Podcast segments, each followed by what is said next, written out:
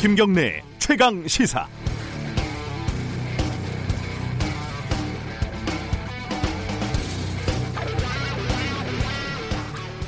이런 우스갯소리가 있습니다. 어, 기업에서 어떤 제품을 개발을 할 때요. 우리나라 유수의 기업들은 회장님이 디자인을 최종 선택을 한다고 하네요. 그래서 이제 실무팀에서 두 개를 준비를 했는데 그쪽 회장님 비서실에서 디자인 후보를 세 개를 올리라고 지시가 갑자기 내려왔습니다. 그래서 초기에 폐기한 디자인 아무거나 급조를 해서 세 개를 맞춰서 올렸는데 회장님은 항상 그 아무거나를 선택을 한다는 겁니다. 언제나 최악을 선택하는 회장님의 법칙이라고나 할까요? 좀 우스갯소리입니다. 사실 지금 우리나라 재벌 3세, 4세들이 디자인을 알겠습니까? 기술을 알겠습니까? 전문가는 아니잖아요. 그냥 감이 원래 뛰어날 수도 있지만 선대에 비해서 현장 경험도 일천해서 그 감도 역시 일천할 가능성이 높죠. 이럴 때 좋은 방법은 어, 전문가를 영입해서 의사결정에 책임과 권한을 주는 겁니다. 요즘 당연히 많이들 그렇게 하고 있습니다. 우리 기업들이.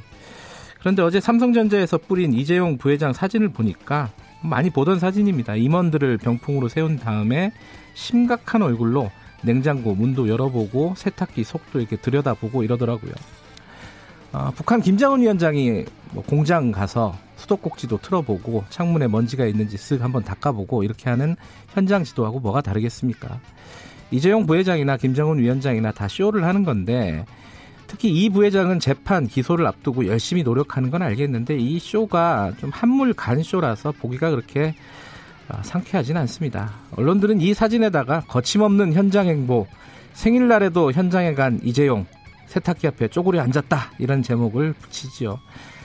조선중앙TV와 뭐가 다르겠습니까? 그 권력이 어디서 나오는지만 다르죠. 6월 24일 수요일 김경래 최강 시사 시작합니다.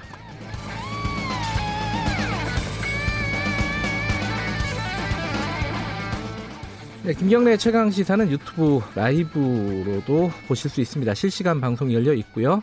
문자 참여 기다립니다. 샵 9730으로 보내주시면 되고요. 짧은 문자는 50원, 긴 문자는 100원입니다. 스마트폰 콩, 콩 이용하시면 무료로 참여하실 수 있습니다. 오늘 1부에서는요, 음, 대북 전단 살포 예고에 이어서 확성기 설치했는데 오늘 아침 갑자기 어, 이런 것들을 다 또 보류하겠다 이런 속보까지 나왔습니다.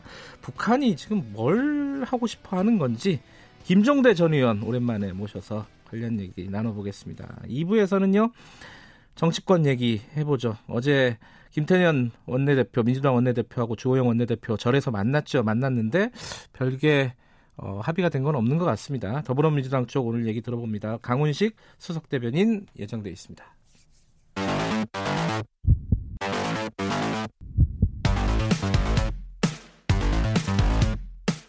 오늘 아침 가장 뜨거운 뉴스. 뉴스 언박싱.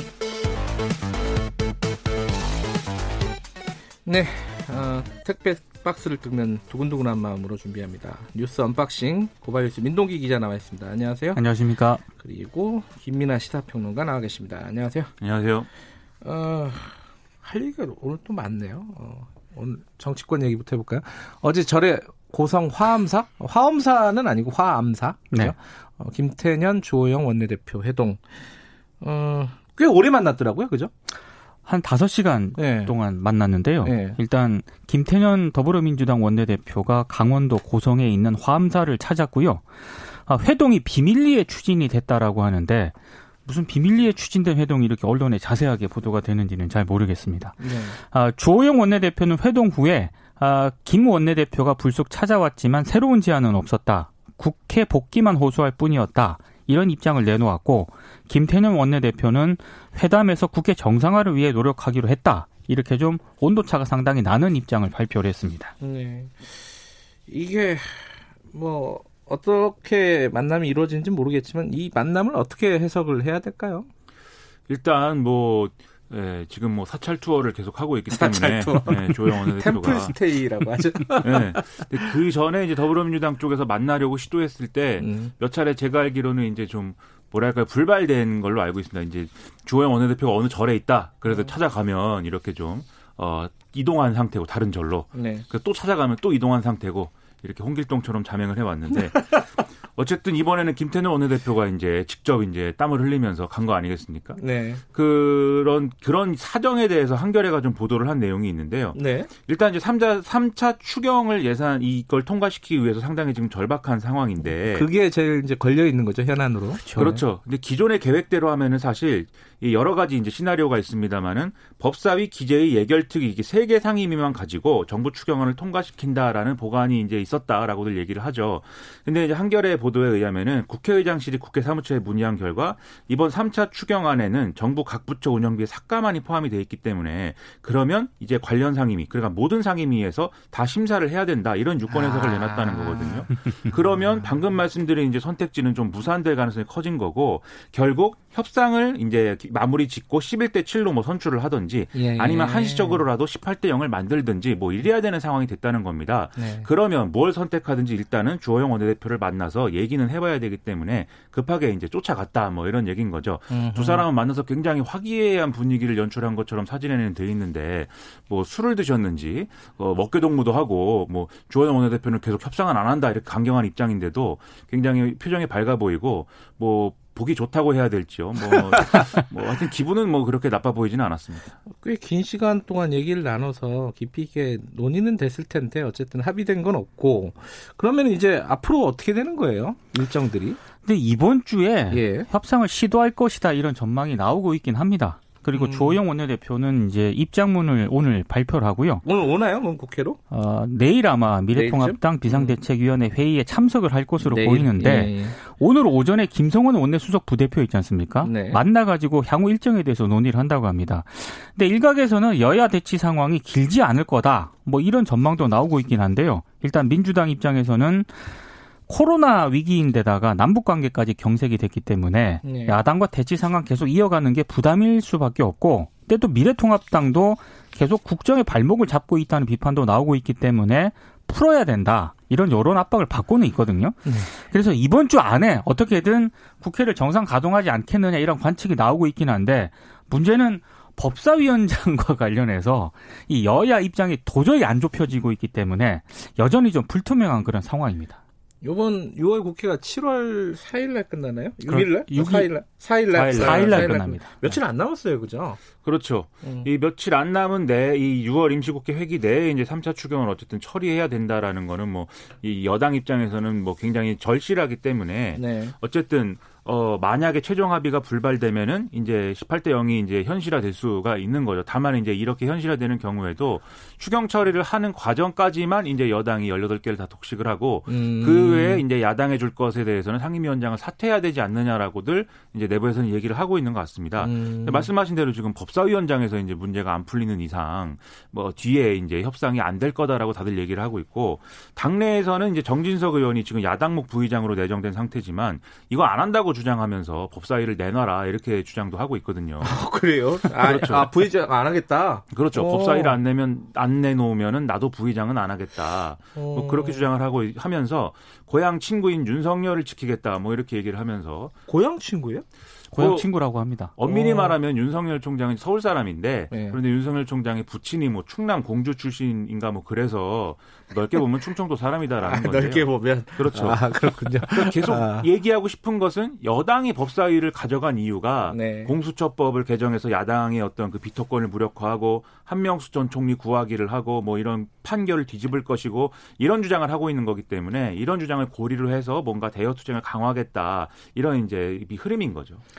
알겠습니다. 그 정치권 소식 하나 더 알아보면은 이거는 진지하게 얘기를 해야 되는 건지 좀 이렇게 가볍게 얘기를 해야 되는 건지 가볍게 해야 될 것 같습니다. 헷갈리는데 어쨌든 이게 그 백종원 씨, 백종원 대표가 어 갑자기 이렇게 뭐 호명이 된 게 이제 그 상황을 간단하게 설명 먼저 해주세요, 김민아 평론가. 지난 19일 날이 김종인 비대위원장이 비례대표 초선 의원들하고 오찬을 했습니다. 네. 아무래도 김종인 위원장이 당내에 기반이 좀 부족하다 보니까 돌아가면서 지금 오찬을 쭉 하고 있는데 식사 정치. 그렇죠.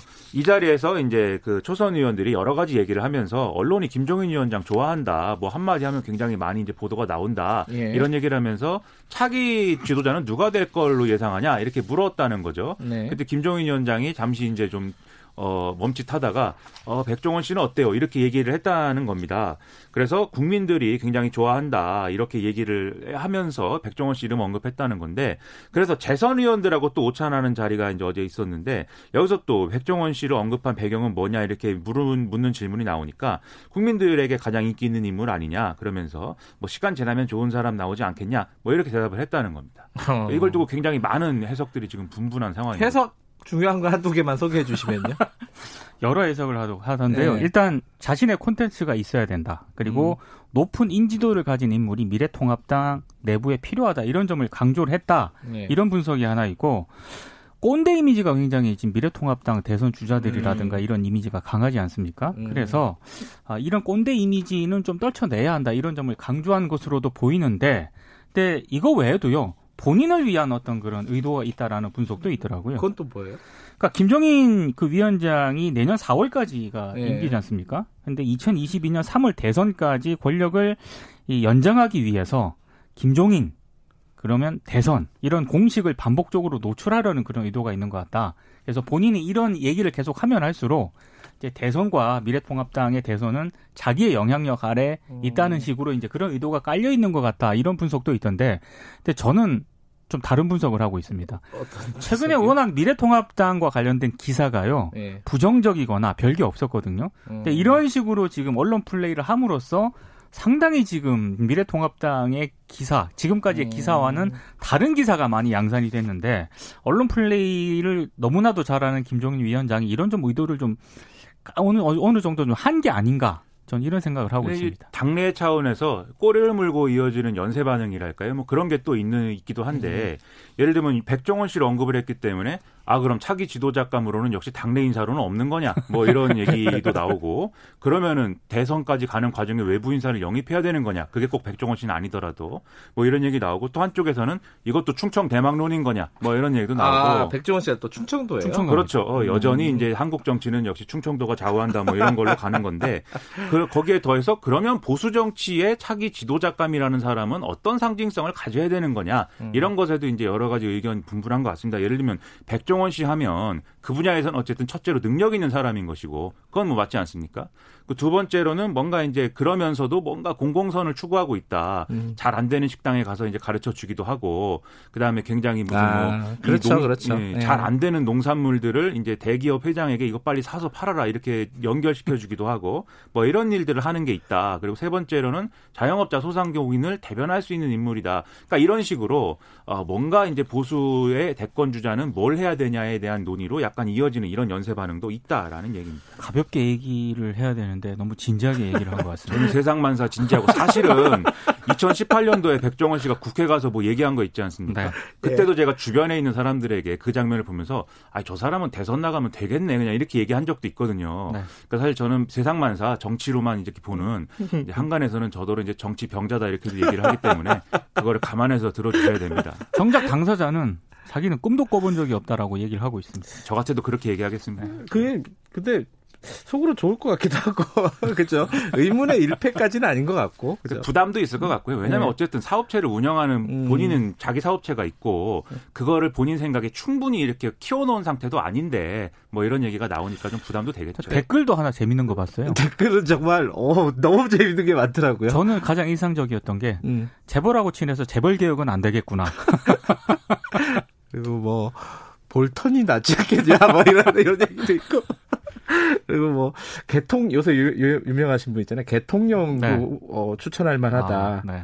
개를 잘 조련한다. 정... 무슨 뜻인지 잘 모르겠어요. 그거는. 얼마나 정치가 세상마다 소용없는 것처럼 느껴지면 정치인들이 그렇게까지들 생각하시겠습니까? 그러니까 그렇게까지 생각하고 얘기한 건지는 잘 모르겠습니다만은 네. 여러 가지 한마디 던지니까 역시 그렇죠. 김종인이다. 어, 신스틸러죠. 예, 예, 진짜 신스틸인 것 같습니다. 아, 영어가 어렵네. 스틸러머인 것 같습니다. 자, 여, 기까지만 얘기하고요. 그, 북한 얘기 좀 해보죠. 오늘 아침에 들어온 속보부터 얘기를 해볼게요. 속보가 대남 군사행동 계획을 보류한다는 거예요. 이게 중앙군사위 예비회의에서 결정했다는 거예요. 그러니까 이게 당 뭐, 뭘 보류한다는 거예요?